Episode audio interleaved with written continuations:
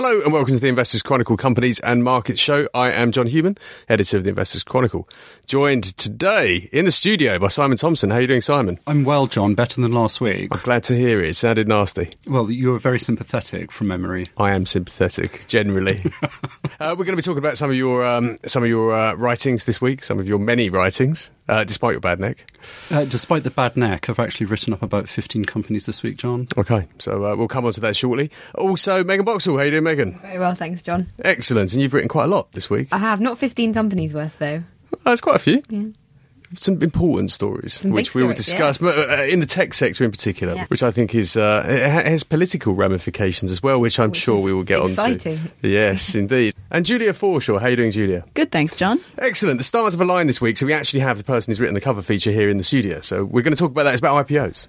That's right. Um, which which are interesting, uh, often uh, an opportunity to make some money, as we uh, as we discover, but also an opportunity to lose some money. Yeah, it can really go either way. It can go either way, and we're gonna. And what you've done is try and work out how you can avoid going the wrong way. Yeah, certain factors to look for that could signify that it might go well instead of badly. Okay, well, okay, we'll come on to that very shortly. Uh, should we start with the the, the news uh, this week? Let's start with you, Megan. Uh, Imagination Technology. Mm, yeah, finally got- they've had an offer. Yeah, finally. I mean, I, I I took the liberty of printing out their share price oh, charts. Very uh, organised. Got a tie un- on. Unusually. And... You've got to dress up for the listeners. um, so, yeah, Imagination Technologies is one of the U K's remaining, few remaining, you know, big tech companies. Yeah. Um, and it's being bought by a Chinese company. Yeah, well, potentially. That's the uh, that that would be ideal for the shareholders at the moment. So, how far are we down the road with this this takeover? Um, it's a it's an official offer which has been accepted by the directors, um, but they weren't really going to reject it because they put themselves up for sale in in June. Um, it was a pretty generous offer.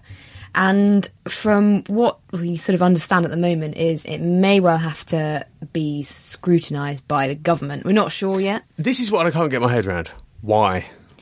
The argument is that the company, the well, it's a it's a venture capital firm. It's backed by a Chinese company, mm-hmm. and it which is a state-owned Chinese company as well. State-owned Chinese company, which, and so it's called Canyon Bridge. And about two weeks ago, it. Went to it was blocked from buying a very similar company in the U S based on state security issues. Mm-hmm. Now you can kind of see the argument for the U S because the tech business is enormous in, in America. There are there is so much riding on the tech industry that you can sort of see where the argument's there for blocking the the Chinese backed venture capital firm from buying a a, a very large um, tech firm. Because they, because that deal was blocked in the U S, um, there are members of Parliament, members of the shadow cabinet, there are members of the public who are saying that our government should do the same thing and assess whether or not this deal is a matter of public of um, of national interest, of national interest, and uh, and state security. I find that rather difficult to believe um, because Imagination Technologies, the problems it's having are mainly because it, it really was very reliant upon one customer. Yeah, that customer was Apple, yeah. who also had a big stake, if I remember rightly, for, did, for some yeah. time. Have they? Do they still have that stake? Yeah, yeah, they still have that stake. It's not worth quite as much as it used to be. No, and, and obviously they don't care how much it's worth. It, it, it was kind of a strategic them. stake for a yeah. supplier of a certain chip, graphics yeah. chip that they needed. Um, but they don't really care. Um, so uh, the share price has, I mean, you say it's a generous offer, but the share price is significantly below where it was yeah. four or five, well, six years the, ago. The reason I think it's a generous offer is because fifty percent of, well, roughly fifty percent of Imagination's revenues come from Apple. And from as soon as people start buying the iPhone eight and the iPhone ten, they, those sales are going to completely plummet. Mm. And it's probably going to move back into a net debt position.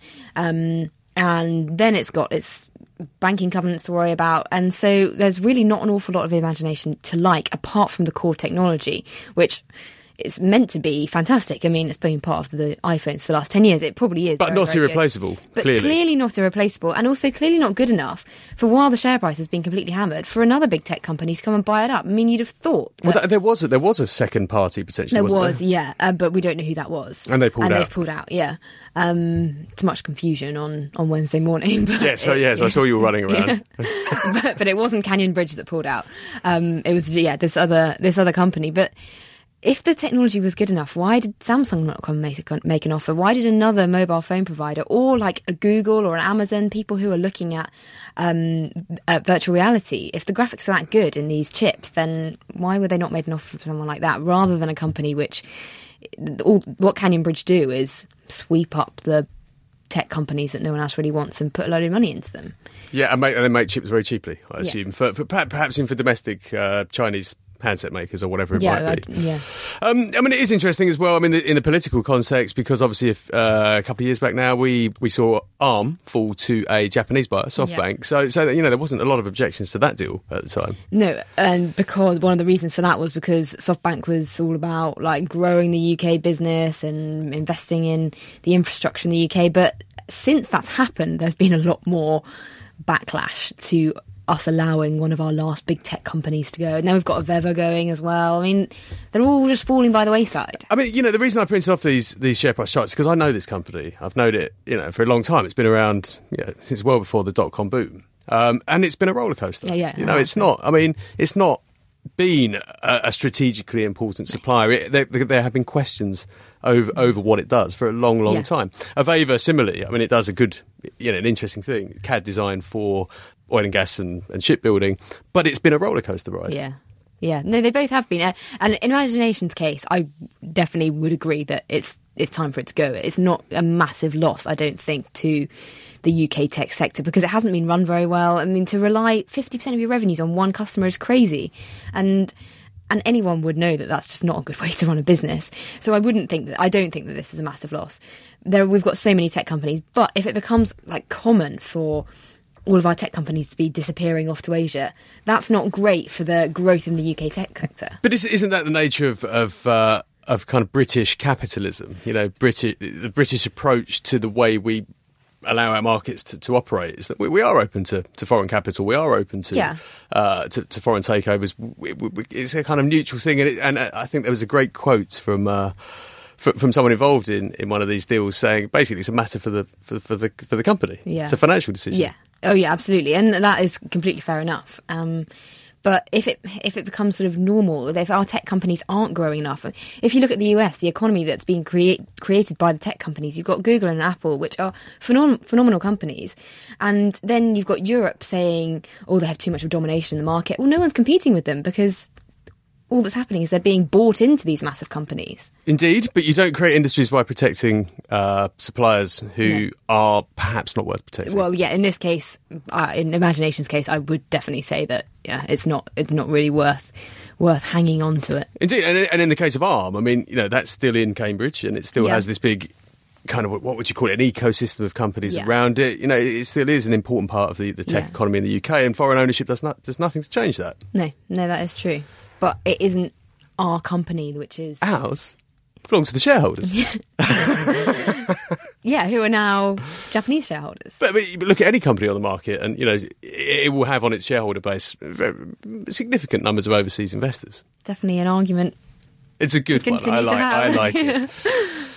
Just about to add that if we're quite happy for our utilities to be owned by overseas Um, investors stroke countries, um, and we're reliant on capital from them for basically our energy needs, then why should we have an issue with Imagination Technologies being owned by the Chinese? Well, indeed. I mean, I, I think you, you, there, there are some objections to the way that British utilities are owned, and certainly around the water sector, which we cover in this week's Sector Focus. Um, you know, th- I think there is a, a, a political issue there with with the way uh, profits from utilities flow overseas, and train companies, for example. Both of these mm. being the subject of discussion at the recent Labour Party conference. Um, however, we want to build a new nuclear power station. We need the foreign capital. Yeah, so that's one of the arguments with the Imagination thing as well. So there's been, China's putting money into a nuclear power station in Cumbria also this week, and that's all kind of coming into the argument that we need to need to protect our our British growth from uh, from Chinese. Or we just need their money. Maybe we wouldn't need our, need their money if we allowed our tech companies to grow in the way that Apple and Amazon and Google have done. Yes, but they can grow themselves. That's for them to to, to work out how to do it. It's not for the government to determine yeah. how the direction of companies grow. Yeah. But anyway, we're getting into philosophical realms, which, which I don't think we have time to do justice to on this podcast. Julia, you've written quite a lot of results this week. P Z Cussons in the news section. Yes, that's right. I've always been scared. I, I, I like this company, but I've I've always felt it's been in a bit of a, a tricky spot, um, and things haven't got any easier this week. Cost inflation has been a really a difficult one for them, and especially since this is, uh, has outstripped wage growth. And so management were warning that these factors, kind of in conjunction with a broader economic uncertainty, are causing a lot of their consumers to shop more cautiously. And so, and the washing and bathing products that they've launched over the period, they've noticed that consumers have been quite aware of the price point on them, and they haven't really maybe done particularly as well as they had hoped. Yeah, I mean, this feels like uh, the kind of consumer squeeze we saw, you know, sort of two thousand eight, two thousand nine, where the own branded suppliers started to pick up a lot of share because people were becoming much, much more price conscious. Yeah, as pe- you know, as wages aren't keeping up with this cost inflation, people are going to say, maybe I won't bring buy the brand name anymore. Maybe I'll go for the, the own brand of wherever it is that they're shopping instead. So this has managed to hurt P Z, P Z Cussons over the time. Yeah, I mean, the, the argument the argument that, that the likes of P Z Cussons would have had, who, and they make things like Imperial Leather and mm. uh, Original Sauce, I think, is one That's of right. theirs, which I like. Um, their argument was, you know, people are much more circumspect about what they put on their body rather than sort of, you know, generic own brand household cleaning products, for example, which someone like McBride makes makes a lot of. Um, but that may may not be the case then anymore. The branded product is not necessarily going to win. Yeah, no, it seems to be slipping into the the poor side of the cycle where people are maybe not picking the branded products anymore. I think I think this is a bit of a lead indicator for a, for a, a consumer squeeze. I mean, talking of branded products, Unilever, for example, you know, maybe they're they're seeing that, that that actually in countries like the U K, where you are seeing a bit of a squeeze on the branded products, the growth is going to be elsewhere. They've bought someone this week in a, in quite an interesting deal. Yes, they have. They're looking to increase their stake in North Asia, so they've bought this company called Carver Korea. And it was previously owned by um, Goldman Sachs and Bain Capital. And so it's kind of have a private equity injection of um, some money. But um, yeah, it's the fastest growing skincare company in South Korea, according to Unilever anyway. But yeah, it's uh, the South Korean uh, skincare market has been a massive market at the time. It's uh, one of the fastest growing in the world right now. And so Unilever have clearly spotted an opportunity and want to pick up on that. Quite expensive shares still, though, aren't they? They are rather expensive, yes. Indeed. That's why we've got it on hold at the moment. It's They're, they're making acquisitions. They've also recently bought um, the U K company Puka Herbs. And so what probably... The, they bought what? It's uh, They specialise in herbal teas. And as people, as consumers are moving to be a bit more health conscious, they're, they're picking herbal teas maybe instead of their coffees. Yeah, so they recently also bought that as well. And so, yeah, Unilever's good for, for spotting these kind of emerging trends and really... picking companies that are already quite well established in that space. Obviously not too worried about the political tensions on the uh, the Korean Peninsula either, if they're, uh, if they're spending all that money to, to move in there. Okay, so let's let's quickly uh, run through some of the results and, uh, and tip updates we've had this week. Uh, there's a couple that you've written, uh, Julia, that uh, both good tips, one sell, one buy. Let's start with the buy, Compass. That was a, that's that's been a great performer. That's some, right. So, some interesting news there that might worry shareholders, but we're not so worried. Yeah, they've had some management changes at the moment. So their uh, long-standing chief executive, Richard Cousins, has uh, announced that he will step down from the end of March next year. And he's been at the at the helm of the company for eleven years now. So shareholders have come to, to trust him quite uh, quite heavily. And the share price has done extremely well over the time. It started off at around two hundred forty p when he took over, and uh, last I checked it was trading um, just over fifteen hundred. So shareholders have been clearly quite pleased with him over that time. But we're, we're not worried, we still like the shares despite the, the change of management? Yeah, we do. I mean, the, the fellow who's taking over, Dominic Black- Blakemore, he has been chief financial officer at the company for four years already, and so, you know, knows the ins and outs of what's going on, he knows so he business. Should be good, capable hands for it to go into. So this certainly, while um, The, the former chief executive has done quite well, this shouldn't be really cause for concern, I don't think. No, and it's still in a, a secular secular trend of uh, of outsourced food service, which uh, which we like. Uh, Miss and Butler, talking of food and drinks, uh, we sold this and and, we, and it was right. Uh, yeah. And they've had an update. What's what's happening here? The uh, the English summer was um, unfortunately as rainy as it gets that reputation. It was quite, for. It was quite dismal. And so, which was sending fewer people to the pubs. They were buying less pints. I know, I still went to the pub. Which is just overall... Well, apparently not as many other people did, and so more fool that there. Was bad news from Mitchells and Butlers. I, I spent all my money at Adnams in Southwold. Um, I mean, literally all of my money. So, any recommendations? Any recommendations from Southwold?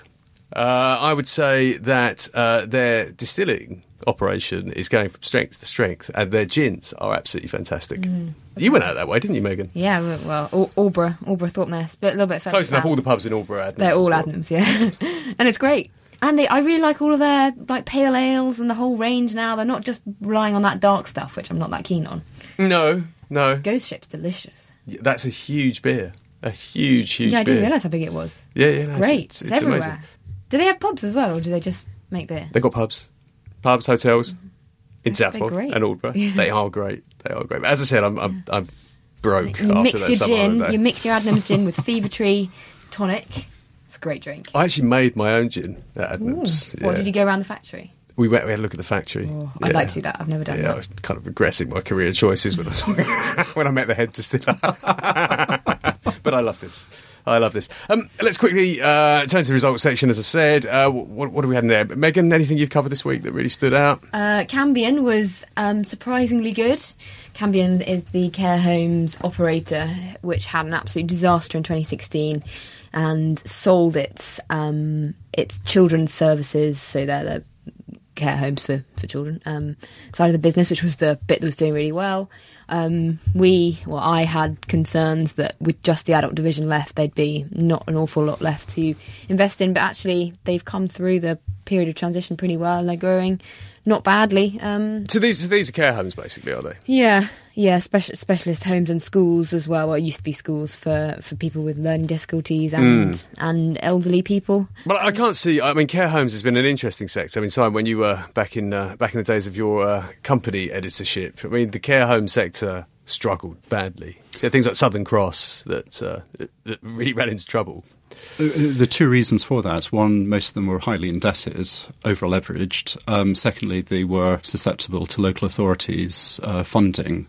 Um, so they were basically squeezed on both fronts. Um, however, the niche ones like CareTech, which is specialist services, um, have done fantastically well. Um, and the independents, some of those are actually doing well as well. Um, a, a relative owns five care homes now, um, and she is making a fortune. Yeah, I think. I think. Don't say that too loudly, because if Jeremy Corbyn's listening, those five care homes may not be making quite so much money. Well, she's making a fortune. However, I, I'm told that the quality of care uh, represents decent value for what she's actually offering to. Um, we, we, we've been... Actually, next week's cover feature is about long-term care and, and, and how you actually fund it. It's a big thing. It's a big objective yeah, of many, of many well, investors. The market is unfortunately growing, like, massively. It's uh, well, the population's getting older. The population's getting older and, yeah, living longer. We've got people who are going to be in care homes for ten years, which would have been unheard of twenty years ago. Mm. But um, so, yeah, we need to have more space to look after those people. And, yeah, if you've got the right business model, like you say, CareTech's just got it absolutely right. And it's not taking on too much debt, which is what Cambian's problem was. Cambian, well, it seems that it's got net cash, looking at this. Well, now it does, because it sold... Um, ah, right. Because it sold, like, half of its business. So it's going to be like, reinvesting there. Yeah, yeah, yeah. Fine. Um, but, yeah, before um, before it sold its um, children's care division, it had it had serious amount of debt, and it breached its banking covenants, which was why it had so many issues last year. Um But it seems to be on, on better grounds now, and the results were pretty good. Hey, Rose and I have looked at this. I mean, you know, there, there is obviously political um, interest in this sector as well, um, because I mean, it, it was a, it was part of the, the election pledges of the Tory, and, it, and I think it was one of the pledges, the, the care cost pledge, that that really mm. backfired on them. However, Rosie and I looked into this, you know, and there is this idea that, that care homes basically charge the earth and, and, and are rampantly profiteering. But actually, they cost a lot of money to run. Mm. Yeah, a the, huge amount of money to run. They have to, because you need the insurance, you need to pay your staff. And that's mm. one of the things that's hurting them a lot at the moment. The government wrote, increased the amount that people have to be paid if they're working overnight in a care home. And because that cost has risen. And so you have to have carers overnight. So so, so we're not massively bullish on this. Because oh, no, we're not bullish in any way. But, I mean, it's before I, we were kind of like, this company is not going to exist in five years. But now... It, probably is it's it seems to be back on track. Okay, Julia, what have you uh, what have you covered this week that uh, that piqued your interest? D P Eurasia was oh, I, hope, um, I was going to interesting. You were going to say that. Hoping I was going to say that, or I wasn't going to say that. It's, I love this story. Yeah, it's uh, their first set of results as a listed company too, and so so D P is is basically Domino's Pizza. That's right. Yes. And so, and the Eurasia bit is they're mainly in Turkey and Russia at the moment. But they, it was a, it was a good set of results. They're looking to go quite quickly. When they hit the market, they were raising money primarily to expand the number of stores that they can operate in Russia. And so far they're doing that. They've opened stores over the period. Profits are up and they're looking to continue to expand. And they've got plenty of, plenty of money to do that? Or, uh, or are they going to be coming back to shareholders to... Uh... Um, to fund that growth? For the moment, it should be good. I mean, their franchise model is fairly, um, it's not too expensive to run for them if they're having franchise money coming in. And so they should be good for the meantime. But I mean, you never know in the future there. If they, they said that uh, they're going to focus on Russia and Turkey for now, but they could expand into more markets in Eastern Europe in the future. And so. They're talking about two and a half thousand stores. Yeah, they... Um, it's a big number. That is a big number, especially since they're just over the uh, six hundred threshold now. So they've got... But that's, if, still, that's still quite big. That is still quite a lot of stores, especially in uh, in Eastern Europe. But so if if their plans go go ahead and go as, it's, as they're expecting, then there could be quite a lot of room for growth. Yeah, I mean, it's, it's it's the third Domino's Pizza incarnation that we've seen on the market. So we've obviously had Domino's Pizza yeah, in U K and Ireland, which has done exceptionally well. That's right. Um, and... and then, the much smaller uh, existence of D P Poland. D P Poland, yeah. I went on a fact-finding mission for D P Poland. My, and what did my, you find? Not a lot of D Ps. How was the pizza? I didn't have one. I couldn't find any. Is Polish Domino's any different from British Domino's? I don't know. I didn't find any. No, I, my my wife has family in Poland, so we uh, and this was just as D P Poland was going to market, so I, so I went out there and sort of I asked my wife's cousin, "Now, you, do you like pizza? Do you get any?" And uh, I, I think he just had no idea what I was talking about. I, I looked at it a few years ago, and if you'd actually invested in it, you'd have done tremendously well in the last two or three years. Really, oh, three, four hundred percent share price gain. Um, But I didn't get it because I've been to Poland and um, it, the wages that people have. Uh, yes, I know the demographic is a lot younger than Britain, you know, post Second World War and et cetera. But um, the income and the prices charged in Britain compared with Poland and the type of margins you're making, I didn't get the operational gearing in the business. And you know, I, I, the last I looked, it's. It's doing a lot better than it was, but I still don't get it, to be honest. No, I, I didn't. I didn't really get it. I mean, it, it, Poland, Warsaw, which is where I think they, they really began their, their operation. I mean, it, you know, there's plenty of, of food options out there. There is there is po- Polish fast food, which is really nice. Zappy Kanki, basically. Bit of a mouthful. Basically, a bit of a, a French bread cut in half, stale, has to be stale. With like, you're not selling it. with, with, onions, cheese and tomato sauce on it. Put it in the oven for a little bit. That it's, sounds like a pizza. It is a pizza. It's a French bread pizza and it's amazing. And they cost nothing. And this goes back to what you're saying, Simon. Poland, you know, it's cheap to eat out there. We we went to Krakow, okay, this was seven, eight years ago, and we were eating out for, for next to nothing. Um, and we weren't on a budget. We were trying to spend money, but it was actually quite difficult. Um, and... Your best option might have been D P Poland, if I could have found one. Yeah. Um, and but but that's that's the point that you know you're looking at the margins that you can make from an individual outlet and the cash profits you can make, and then roll out the franchise. And I, I, I didn't get it, but clearly there's something there. Otherwise, the share price wouldn't have done so well in the last few years. And you would so. expect the same to be true of, of uh, these Eurasian markets that D P Eurasia is going into, low, much lower cost in terms of the products, the, the, the price they can get for it. Um, but the same sort of, you know, broader pressures on on, on input costs that everyone else has, has. So, is there not an aspect of D P Poland just riding the share price of Domino's Pizza? I don't, I don't think so. I think they are tre- treated very much as separate businesses. I mean, I don't think you look at... So, I mean, Domino's Pizza obviously has a very large U S master franchise. And I, I can't... You know, when we've looked at uh, the prospects for Domino's U K, I don't ever remember thinking about looking at the, U, the U S business. It's very different. It's just a different market. Yeah. Yeah, to- totally different markets. And obviously Domino's U K has then tried to expand into Europe itself through Germany and, you know, it's finding that they're very different markets to go into. But it is very interesting, the spread of Domino's. So is it worth having a slice of it? Oh, here we go. It's good to have you back, Simon. We're saying hold at the moment, so wait and see. So not worth a slice. All right, Simon, Simon, okay. tell, tell us tell us what is worth a slice this um, week. I, I've had a cracking week. Um, I produced on Monday um, a column called Exploiting um, Hidden Value, And uh, that's online only, I stress, but um, there's six companies, four and a half thousand words of analysis and some special situations there to uh, to look over. But for the magazine column this week, uh, Plain Sailing, um, I looked at four companies, one of which, uh, G Y G, which stands for Global Yachting Group, floated on the market two months ago. Um, I had the board of directors on the phone for about an hour and a half before it actually floated, going through the business. Admission document was, you know, one hundred fifty pages, and I, I went through it with a fine tooth comb.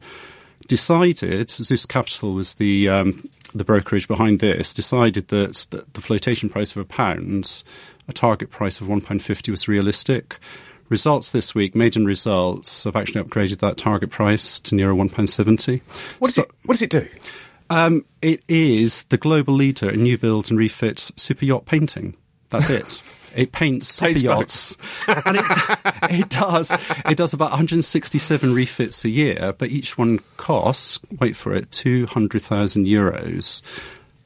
But if you've got a super yacht worth one hundred, two hundred million euros, what's two hundred thousand euros? It's nothing. Some of, the, some of these super yachts charter for three, four hundred thousand euros a week. Um, Once again, I'm ruining my career choices, as I hear. But not not surprisingly, the only people that can actually afford to uh, to own these super yachts are billionaires. Um, and there's a correlation between the business that G Y G gets and the number of billionaires in the uh, in the world, which and is which is growing. It's grown well between nineteen ninety-five and two thousand fifteen. It grew fivefold to over eighteen hundred billionaires. Um, industry experts expect it to actually grow to two and a half thousand billionaires within three years. Um, so it's a strong, strong trend there. And th- this company is doing incredibly well. It's got a order pipeline of three hundred eighty-five million euros worth of work. Um, it's got a historical conversion rate of thirty-two percent of that.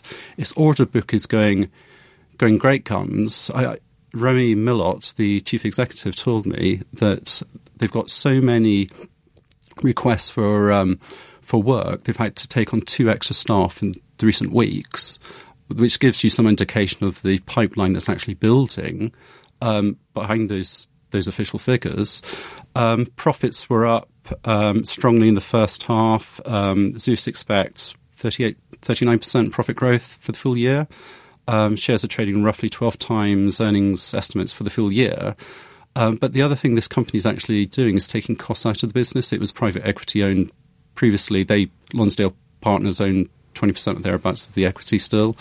Um, as a result of this pipeline and um, lower cost base, um, profits are going to absolutely ratchet up next year too. Um, th- this stock is roughly ten and a half times next year's earnings. It's got a big fat dividend yield too, because mm. it's a very asset-light business. They enter into relationships with um, boatyards they, and hire-out space. Um, have seasonal workers paint these super yachts. Um, so it, it's an asset-light business with high conversion um, of cash flow into operating profits, and um, it supports a really chunky dividend. Um, as I said, you know, stock price has gone from a pound to about one pound thirty-five, forty pence this week. Um, I've increased my target price to one pound seventy, so another twenty percent or so upside.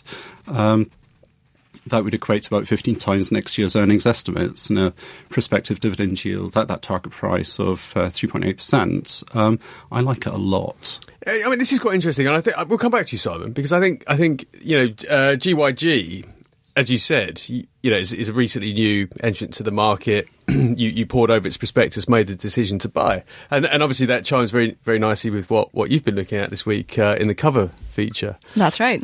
So, so I mean, I, I guess we, we've now got this. We can, we can ask Simon, as an investor, having looked at the prospectus, which is one of the first things you encourage people to do. Um, but yeah, talk, talk us through. You know, what did you find from you know how you actually approached the, the idea of investing in a newly listed business? What what are the kind of key things that, that you came away with? I mean, when investors can see these new companies coming to market, it's often easy to get overly keen and think this is a, a great new opportunity. It'll be the next big thing, but The the feature's looking at sort of what factors you should be aware of and what might be indicative of how the company's run and how it might perform in the future. And so, um, first of all, I guess the first thing people have to look at is, do you understand what the company does? Do you know what kind of market share they have? do they, how is their product or their service different from others that are on the market? Or well, I mean, I quite like this one. What do you know? What the company does? Paints boats. That's right. I, I, I'm just super yacht sounds much more fancy. Okay, so no problems there. That's good. Yeah. Take that so one off. Do you understand what kind of market share they have? seventeen percent. All right. Of the and global market. Of the global market. Chunky. Mm. And how do they do things differently compared to other super yacht painters? But, but they've, got, they, they've, they've got scale. It's a fragmented business, and um, they've got the capacity now to actually go around snapping up smaller companies to bring it into the fold. Um, as I said, you know, seventeen percent is the biggest um, company in the field, and I'd rather have the market leader than a tiddler up against the market leader that's got better economies of scale. Um, so the size here is important, because the bigger the size, the bigger the financial stability of a company, the more serious boatyard owners are going to take you when you say, hey, I've got a super yacht coming in worth four hundred million euros, I'm going to paint it. You get D- Dale Boy and Rodney along. So that, that's, the, that's another tick. Okay, other factors. Uh, the next thing I guess you should look at is when they're coming to market, how much money are they looking to raise and what are they planning to do with this money? D L G, let's let's ask the question. Um, Lonsdale had a big stake. Um, they sold down the stake. Um, but equally, you've got to look at who was buying it and the type of fund managers and their track records. So I don't want schmucks buying the equity off a private equity firm um, just because, you know, they're attracted by the P R. Um, that that's important, the track record of the fund manager actually buying into the floats. Um, it's also the track record of the broker floating the business too. Um, and what, what about the P E house? What about the, the original backer? I mean, they, they retained nineteen percent, so they've got skin in the game. But I, I guess if you look at, you know, the, the, I think you explore in the feature, and I, and I, I helped Emma put a little bit together on, on, on P E-backed flotations, that they, they have a reputation for kind of dumping stuff on the market. Yeah, they kind of went through the nineties phase of where they'd overly indebt a company and then just kind of stick it back on the market. And there are some horror stories. Um, so, so I guess if you if you are looking at the backer, you probably want to want to see a, a previous P E owner that A, has continued skin in the game, and B, has a track record of actually offering value to the market. Uh, no, absolutely. But also, I want to see the shareholders buying the stake off the private equity owner to drive the price down to a level that gives upside for external investors as soon as it actually lists. And that's what they did here. They actually drove the price down from the Pathfinder prospectus to what was actually the flotation price quite significantly. So those new shareholders coming on board said, um, you know, we're willing to invest at this price, not the price that you want to tout the business at. So they actually did the negotiating for us. So when I went in, I knew that the price being floated was actually an acceptable price. There's another example you mentioned in the feature of that happening recently, which was Biffa, where the, where the price got driven down. And it's actually been a reasonable I P O since then. Yeah, and it's not really necessarily the end of the world if that happens. I guess the sort of initial reaction is to think, why is it being driven down so much? What were they underestimating before that now is sort of coming to light? But, but it, it kind of makes actually you think, it can actually make it more reasonably priced. And it, but it, it kind of does make you think there might be something wrong with the business if that negotiation has happened and and they're not getting the price they want. Which is why I had the directors on the telephone for an hour and a half. Um And went through question after question after question with them. Lucky and, you, and everyone gets the opportunity to do that. I guess that's what we're here for, I suppose. Um, well, w- w- we can take vast amounts of information and analyse it and put it into articles of two thousand words, which are easily read, but having done the legwork first. Okay. There's another factor that reminds me, which I think is management, which I think... I was going to say, uh, Simon's point there brings us uh, into the next factor really quite nicely, which is what do you think of the management team and what is their history? Have they tried to float a business in the past and has it worked? Has it not worked? Do, do you look at... I mean, I guess we want to look at uh, the, their track record with the business they're floating, whether they they themselves are, are, are invested. Yeah, are they the founders as well? And how much... And as you say, are they invested now and are they how much are they going to keep at the end too? Which cannot always be... a bad sign if they are planning to sell down. I mean, an example would, that we talk about um, in one of the case studies is Fever Tree, where the the two founders who started the business have sold down their they hold, their shareholding now is about half of what it was when they came to the market. It's still pretty chunky. I think it was about twelve and six percent for the two founders that, that they still have now. Hold of. That's right. So they still have a significant amount now, but they said that there's just been such overwhelming demand for these shares that they've kind of been forced to, ha- to sell them down to meet demand from institutional investors. I mean, that, that share price has risen ex- at an extraordinary lick since it since it came to market. I mean, you know, these guys, but are they thinking, oh, we've less than value on the table? this is, I, I do wonder, you know, that you do want to get a fair price for your business, and the, the Fever Tree founders, they didn't get the price that, that the shares are worth today. I mean, it's. I, I just think it's quite quite interesting that, you know, management can be prepared and founders can be prepared to let stuff go, perhaps at a price they know is below its intrinsic value. But but also in the case of Fever Tree, the business has evolved quite dramatically since it floated. And um, do, do you think the fact that it floated has helped it it grow in the way that it has? Oh yeah, the the, the P R that it's had. You know, every time you pick up your newspaper, it's Fever Tree has done this, Fever Tree has done that, or you were talking about specialist gins. Um, you know, you, you're getting a lot of P R um, that ordinarily you wouldn't get if it wasn't listed on the stock market. Um, but but also it's hit the markets just at the right time with this this gin um, craze where you've got gin clubs now, another relative... Gin club? Where? Where do I sign up? well, I, I will. I will get you. I will get you details. A, a cousin of my wife, Wendy, um, pays fifty pounds a month to be a member of one of these gin clubs. You're not paying that. I, I'm told it's very good, but um, what do you do at a gin club? Oh no, you don't do anything. They uh, just they send you some gin. They send you a different bottle of gin every every month. every month, fifty pounds a month for gin. That's quite a lot of gin. Um, well, I think this relative. Well, let's say no more.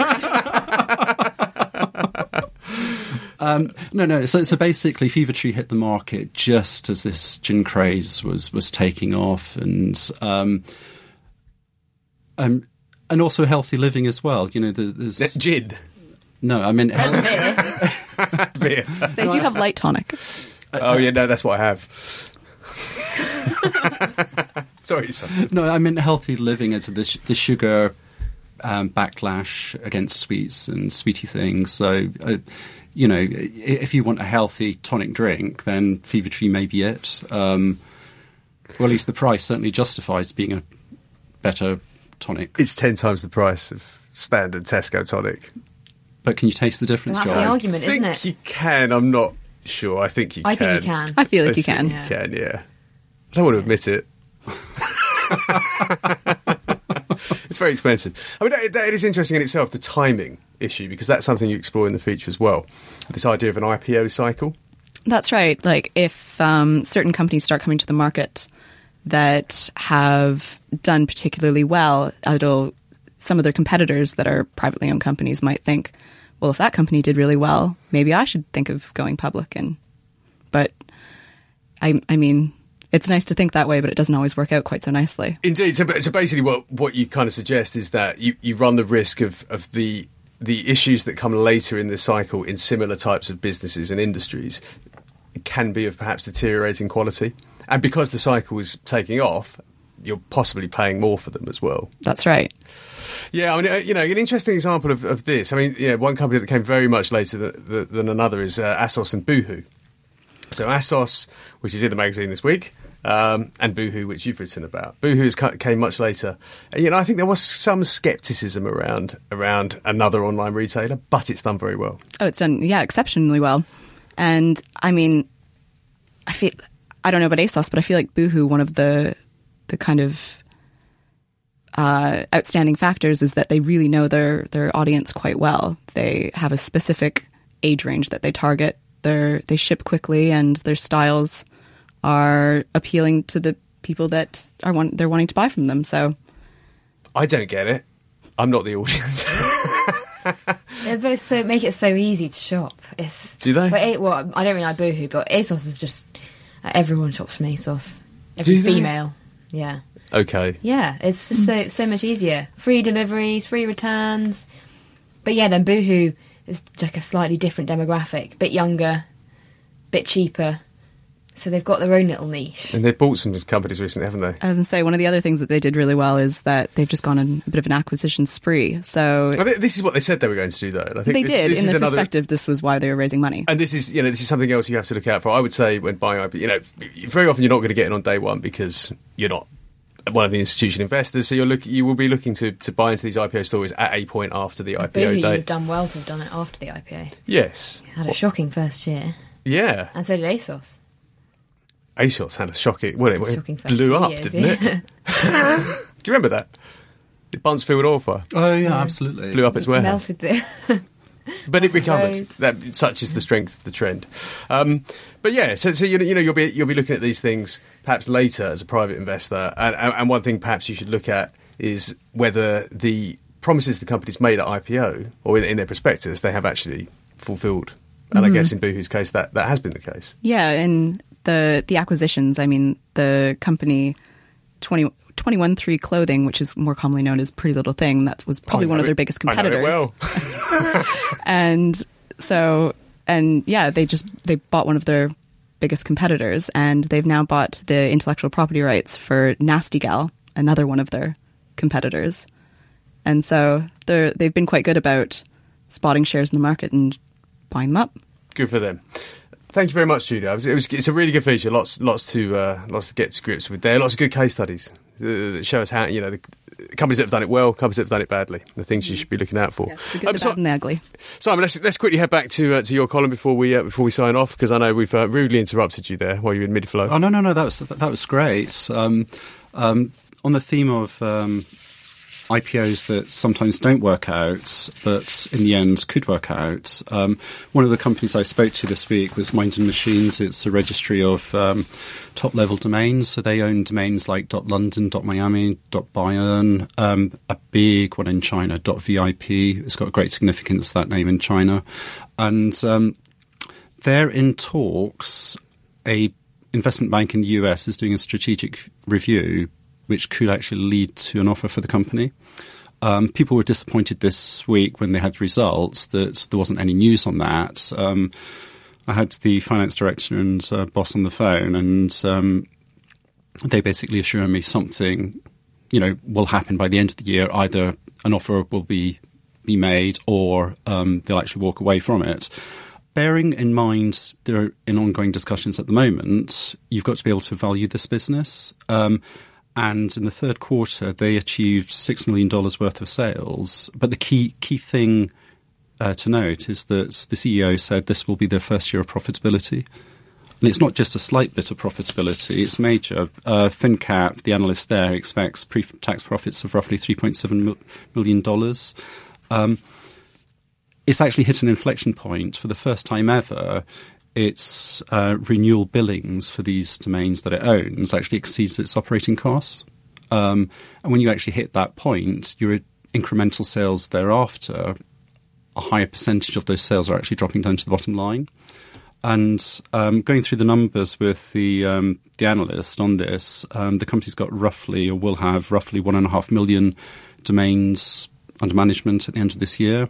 Um, he values each one at approximately fifty-one pounds per domain, based on a renewal fee per domain of eight dollars a domain. And it's like an annuity income stream this is generating. So basically one and a half million domains times by eight dollars renewal fees, twelve million dollars worth of income. And as I said, it's actually covered its fixed costs. So a high percentage of that is actually dropping down to the bottom line. And he basically values the stock at over fifteen pence compared with eleven pence share price at the moment. Um, I go further than, than that. A, a Chinese private equity group took a stake last year at thirteen pence. Um, that's actually the biggest Chinese equity group in the country. Um, I actually value it at eighteen. Right.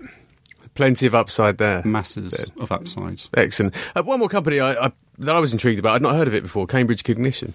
And this this kind of taps into the trend we were talking about earlier around uh, the, the ageing population and, and uh, you know, the the, uh, the proliferation of, of care homes. This, this is kind of related to that. Yeah, they, they do cognitive assessments to, to improve the understanding, diagnosis and treatment of neurological and psychological diseases. Um, a great example of this is... Um, some technology that they've um, adapted, which um, for people with Parkinson's disease or um, certain other neurological diseases, um, first shows itself in your voice. So they've actually created software that can actually pick up these disorders. Um, and that's still in development, um, but expect news on that soon. Um, and given the problems that we're actually seeing, you know, the growth in people with Alzheimer's now, anything that can actually pick up diseases of that kind at an early stage are well worth well worth having. But it's, it's the kind of thing as well that takes costs out of the whole the whole system, yeah, and that's exactly what we're looking for. Treating Alzheimer's and, and all the neurological conditions, they're just caught so late because symptoms show years after they've...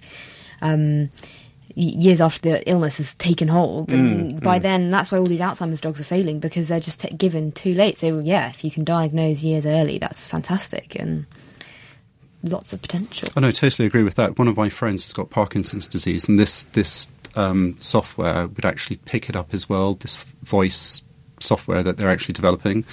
Um, I know I had a great conversation with the finance director and uh, chief executive on this. I, I put the readers in earlier this year, uh, back in April. I mean, the stock's done fantastically well since then. So it was a case of, is there more upside to this? And I've advised running profits on it. Um, is it making money?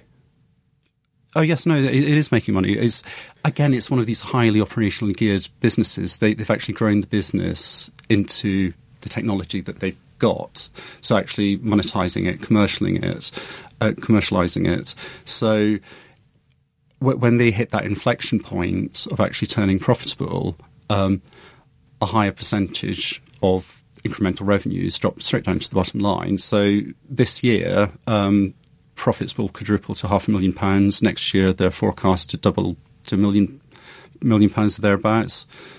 Or not a huge increase in revenues. Um, because the revenue assumptions are quite conservative. Um, but the point is, once you've actually covered your fixed cost base and you've actually developed the technology and you're actually out doing the deals to actually sell it, um, they're big clients, big pharma in clinical trials. That's that's what they do.